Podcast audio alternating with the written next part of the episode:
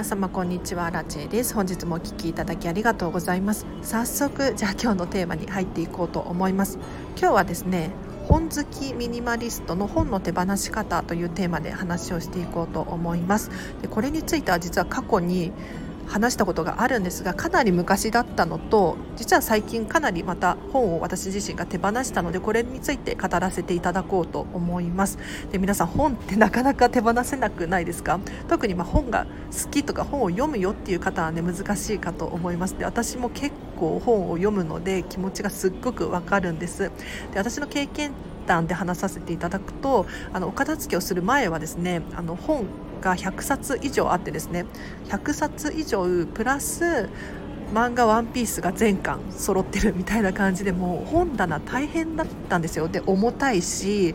あのそんなに読まない本があったりとかしてかなり大変だったんですが、なかなか手放せなかったんですね。じゃあ私の場合どうしたのかっていうとですね、もう結論を言うと、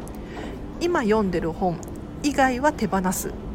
ということをしました。でこれを言うとちょっとなかなか難しい、それは難しいと思うかもしれないんですが、これはあくまでベースというか基本の考えです。で私もですね、過去に読んだ本で残っている本もちろんあります。で今読んでる本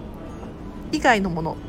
例えば次に読む本だったりとかもう少し手元に残っています。ただこれを全部含めても全部でさんじゅっさつ前後になるように設定しています。でこれ以上になったらちょっと溢れちゃっているから、何か必要ないものがあるんじゃないっていうサインにしています。でどうしてじゃあこんなことができるのかっていうことについて、今日はポイントふたつかな、お話ししていこうと思います。でまずポイントひとつめなんですけれど、本って買い戻すことができるっていうテーマで話をさせてください。でなかなかね、本を買い戻すなんていうとお金がにばいかかっちゃったりとか、まあ、手間時間がかかっちゃったりとかするので、また読むかもしれない本って手元に置いておきたいっていうふうに思ってしまいがちなんですけれど、私はですね、ぜひあのまた読むかもしれない本手放して買い戻してほしいなって思います。でこれどうしてかっていうと、理由がふたつほどあってですね、まずひとつめは、本っていうのはかなり高確率で同じものをまた再び買うことができるんです。これが例えばお洋服とかだと難しくなってくるんですね。というのも、お洋服っていうのは流行り廃りがあったりとか、今シーズン発売されていたものが来年も発売されるかっていったらそういうわけではないですよね。なので同じデザインのもの、同じ型の洋服っていうのを買い戻そうとしてもなかなか難しかったりするので、今を逃すと手に入りづらいなんていう現象が起こるんですが、こと本になるとこれがガラッと変わってですね、例えばまあリサイクルショップだったりとかブックオフで買い戻すことができたりとか、まあ、新品も Amazon とかで検索してもらえれば出てくると思います。でよっぽど絶版というのかな、あの印刷されなくなってしまった本であっても、まあ、ちょっと高くなってるかもしれないんですが、探したらあるはずなんですね。なので本を手放してしまっても買い戻せないっていう状況にはならないかなって私は思います、うん、私自身が結構あの本をね買い戻したりしているんですけれど、そういう現象に出会ったことがまずないので、あの手放してしまっても買い戻すことができる。で理由ふたつめなんですけれど、これが非常にポイントが高くてですね、あの人ってお金を払うとですね、あの痛みを味わうっていうのかな、なので取り戻そうっていう心理が働くんですね。なので本を一度手放してしまって、あやっぱり勉強したいだったりとか、あの情報欲しいって思って買い戻すとお金をにかい払ってるので、今度こそちゃんと記憶に定着させようっていう風に心理が働くんですね。なのであのいつか読もうっていう風に思って手元に残しておくよりも、いつかが来た時に、そのいつかがいつかわからないので、いつかが来たら買い戻す。そうするとお金を払わなきゃいけないので、さらにいっかいめよりもにかいめさんかいめの方がより勉強しよう、学ぼうっていう気がしてくるので、ぜひあの本は手放してしまっても戻ってくる確率が高いですし、戻ってきてからもお金を払ってるので勉強しようっていう学ぶ姿勢が、えっと、気合が入るのでおすすめです。で、本の手放し方、今日のポイントふたつめなんですけれど、本棚は今の自分を映す鏡だと思っています。で、これどういうことかっていうとですね、本棚って本当に人それぞれ色が出るなって思います。で、私もお片付けのレッスンにね結構行くことがあるんですが、人の興味ってね面白いことに全然違うんですよ。で、さらに私の場合で言うと、もう時代っていうのかな、その年その年ごとに本の内容って入れ替わっているんですね。なので、あ、今私が欲している情報はこれなんだ、今私が成長したい内容ってこれなんだっていうのを本棚を見るだけで客観的に理解することができるんですね。これがね非常にいいなと思っていて、ただ過去の本だったりとか、まあ、未来読むだろうっていう本をたくさん本棚にしまっておくと、今の自分っていうのが客観的に見れなくなってきてしまうんです。なのでパッとね本棚を見た時に、あ、今私ってこんな情報が欲しいんだっていうのがすごくね理解できて、すごく面白いです。なので人ってね成長するんです。わかりますか？あの去年読んでいた本も次のステップっていうのかな、さらに難しい本が読めるようになったりとかするので、ぜひあのそれぞれの成長に合わせて、年代に合わせて本棚の中身を入れ替えるとですね、客観的に、あ、今私この状況なんだっていうのが理解できてですね、面白いのでぜひ試してみてほしいなと思います。で、私もかつて本が本当に本が本当に手放せなくって、なんていうのかな、過去に私はこの本を読んだんだっていうプライドだったりとか、この本を読むんだっていうやる気っていうのかな、だったりとか、こういったものにすごく縛られていたなっていうふうに思うんです。ただ本って本の中身って必要なものしか書かれていないんですね。要するに誰かが誰かに伝えたいメッセージがすごいたくさん書いてあるんですよ。なのでこれを手放すってなると結構難しかったりするんです。わかりますか？伝わってるかな？要するにこれは必要だよって誰かが思っている情報が本の中に詰まっているので、必要か必要じゃないかで選んでしまうと、もちろん必要なわけですよね。なのでこの基準で考えると結構難しいなって思っていたんですが、あの今今の自分を映す鏡っていう風に思うと結構手放せましたね、うん、で、本って私もかつてそうだったんですけれど、この本を読んだんだっていう風に残しておくことがいいことではなくって、この本を読んだ自分に価値があるというか、しっかりとその情報を受け取った自分がいるっていうことが大事だなって思うので、別にあの物質的な本がなくても私の中にその情報が入っていれば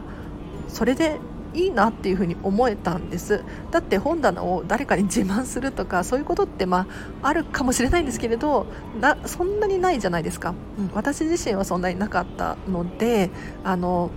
私さえ私の頭の中にさえ記憶として定着していればいいなって思えた時が来てですね、それをきっかけに手放すことができました。で、特にあの途中まで読んだ本、途中までしか読めなかった本ですね、こういったのもどんどん手放すことができたんですよ。確かにあの最後まで読まないともったいないだったりとか、うん、これをもうちょっと頑張れば読めるっていう風な気持ちだったりとか、すごくね途中中途半端にしてしまっている本でなかなか手放しにくかったんですが、もうある時ですね買い戻すっていう決断をしたんです。で、どうしてこんな決断ができたのかっていうと、まあ、これは本に限った話ではなくて、まあ、物質的なものがそものもそうなんですけれど、場所にもお金かかってるなって思ったんです。で、例えば部屋借りてるとするじゃないですか。借りてる場所代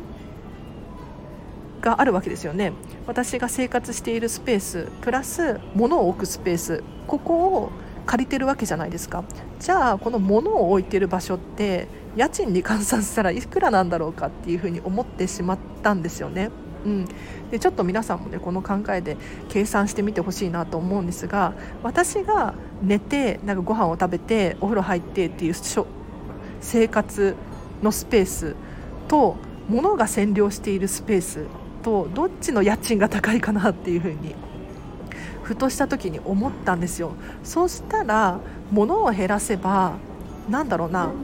部屋を狭く借りることができて、すごく身軽に家賃だったりとかっていうことも考えずに済むなって思えたんですね。なのであの特にお仕事だったりとか、まあ、職場とかそうかもしれないんですけれど、あの倉庫を借りてるだったりとか、うん、もしこういった現象が起こっているのであれば物にね家賃を払っているっていう風に計算すると結構あの考えがね改まるというか、はっと気づくところがあるんです。で本とか特にそうですね。例えばこの本読んでない本、いつか読もうと思ってる本、途中になってる本の代わりにそのスペースが空いていたら違うもっと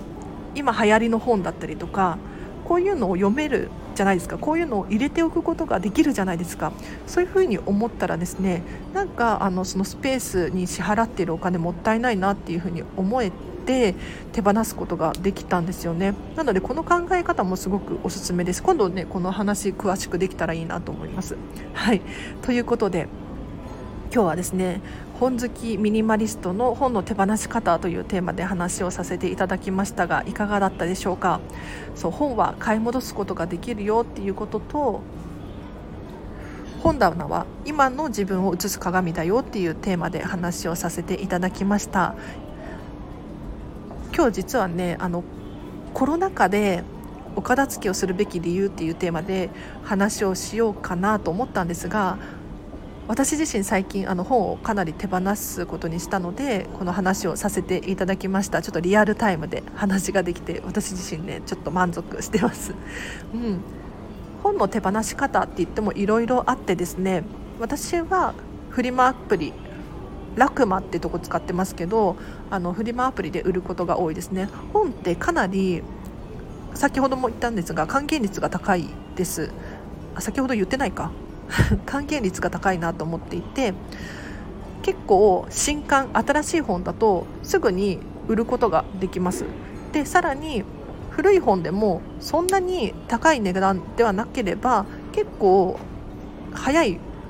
段階で手放す売ることができるなって思います。なので結構ねあの回転率がいいのでおすすめです。でフリマアプリじゃなくても例えばブックオフに持っていたりもしますね。例えば私ラクマ使ってるんですけれど、ラクマだとさんびゃくえん以下に設定できなかったりするんです。そしたらなかなかさんびゃくえんでも売れない本っていうのが中にはあったりするので、そういった時はブックオフに持ってっちゃったりしますね。はい、でブックオフだともう何でも引き取ってくれて、もう値段がつかないようなあのボロボロのボロボロの本を売るっていうのもあれかもしれないんですけど、もう引き取ってくれるのですごく便利ですね、うん、なのでまずはフリマアプリを使って私は本を売るんですが、それでもなかなか売れないっていう場合はブックオフに持ってってもうお家をすっきりさせるっていう感じで手順を踏んでおります。なのでぜひおすすめです。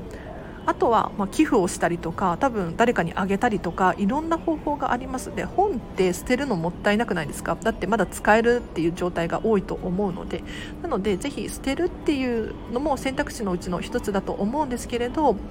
誰かに譲ったりとか図書館に寄付したりとかいろんなことができると思いますので、ぜひ皆さんの心地が良い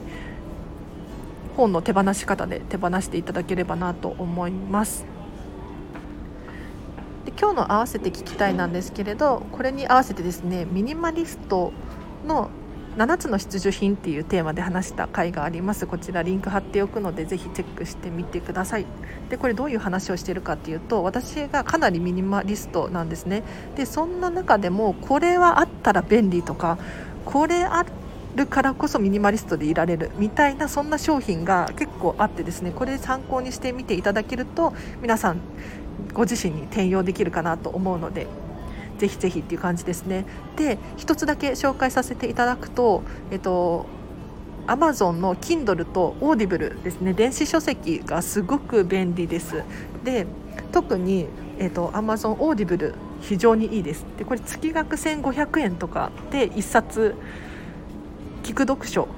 の本が買うことができるんですけれど、どういうことかっていうと、このスタンド エフエム とかもそうじゃないですか、聞きながら情報を取得できる。で、本の朗読なんですけれど、本を声優さんだったりとかアナウンサーみたいな方がですね、読んでいただいて、それを聞き流すことができるんですよ。なので通勤通学中だったりとか、例えば私はジムに通ってるんですが、その間にですね、本を読みながら何かしながら本を読むことができるんですね。なので非常に便利です、うん、で、やっぱりミニマリストなので本持ちたくないんですよ。そうするとですね、あの本物質的な本を買わなくて済むんですね。オーディブルだともう本当にスマホの中にたくさん入るので、これが非常に心地よい。で、私は結構あのメンタリスト ダイゴ さんの本を結構聞いたりしてますね。例えば禁断の文章術とかすっごくおすすめです。この本のおかげで私はこうスタンド エフエム で喋る力とか結構ついたんじゃないかなって思ってます。で、あとはこんまりさんのですね、近藤まりえさんのお片付けの片付けの魔法ですね、人生がときめく片付けの魔法のオーディブル版もあるので、ぜひこちらもねチェックしてみていただければなと思います。あの今ね、実はこれ Amazon オーディブルにじゅうさんにちまでだったかな、今月のなんとにかげつ無料キャンペーンやってるんですよ。これめちゃめちゃお得じゃないですか。月せんごひゃくえんの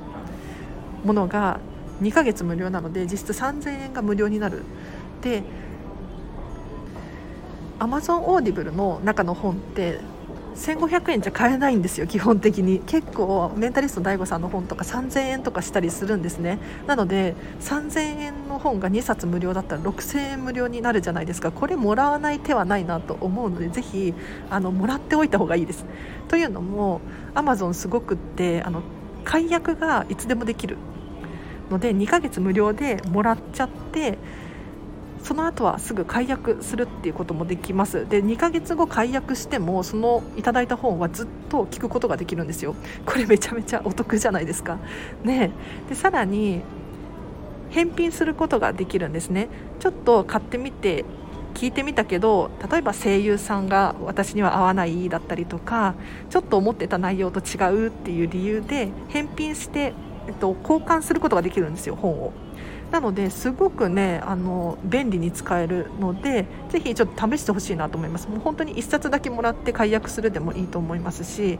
うん、そのまま気に入って私みたいにですね、ずっと聞き流す、聞き続けるっていうのもありかなと思うので、ぜひこちらリンク貼っておきますのでチェックしてみてください。ということでお知らせがいくつかあります。えっとライン で公式アカウント作りました。こちらがね大変好評ですごく楽しいです。毎日本当に楽しい。で、何してるかっていうと、私に直接メッセージが送れるようになっております。なのでですね、皆さんあのこのチャンネルのご意見ご感想だったりとか、お片付けの質問があるよっていう方だったりとか、もう私ね無料でどんどん答えちゃってるんですよ、この ライン のアカウントで。あのかなり有益な情報をね皆さんに伝えていますので、お片付けのですね参考にしていただければなと思います。で、さらに私から毎日メッセージを送っていますので、あ、アラチェさんからライン 来たということで、お片付けのモチベーションにつながったりすると思います。ぜひ、えーと、お友達申請してください。こちらもリンク貼っておきますね。で、あとノートでブログ書いてます。こちらはちょっとツイッター感覚でつぶやいてるんですけれど、あの文字の方が読みやすいようだったりとか、パパッと読み返したいっていう方はですね、ぜひこちらチェックしてください。で、あとインスタグラムもやっております。こちらはですね、私のラジオ更新したよという情報だったりとか、あとはお片付けのビフォーアフターも最近すごく好評な画像を上げたので、ぜひチェックしてほしいんですけれど、お片付けをする前と後ですね、こんなに変わるよっていうことで紹介させていただきました。あとは、まは私の私生活が見れたりとか、おすすめの本を紹介したりとか、えっと、このラジオの感想を文章をいただいていることが多いので、それを載せたりとかしています。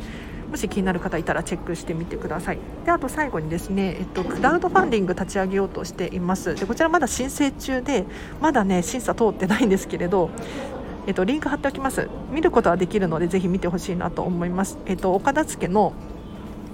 相談会いちじかんごひゃくえんっていうリターンだったりとか、あとはこのスタンド エフエム のスポンサー枠ですねを用意していますので、もし気になる方いらっしゃったらチェックしてみてください。で、もしかしたらちょっとまだ審査通ってなくって、今後内容がどんどん変わっていく可能性はあるんですが、ちょっと私の挑戦なので見ていただければなと思います。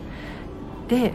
ここから雑談してもいいですか？そう、結構長い回になっちゃいましたけど、はい、あのね実は急に明日お片付けのレッスンが入りました。ありがとうございます。これね、実はあの以前からやりたいやりたいっていうふうにおっしゃってた、私の働いている飲食店のですね社長の奥様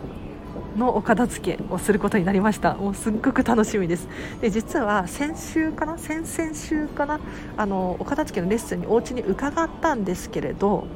あのお子様が急に熱を出してですね、あの保育園から連絡があって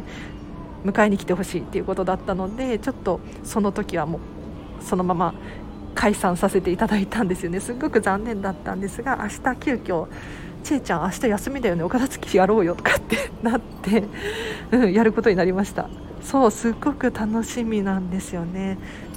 なので私はですね、お片付けのレッスンができて、私の欲求が満たされて満足です、はい、これからちょっとなので準備をしなきゃいけないなと思っているんですよね、はい、お片付けの準備、まあ、特に何もすることはないんですけれど、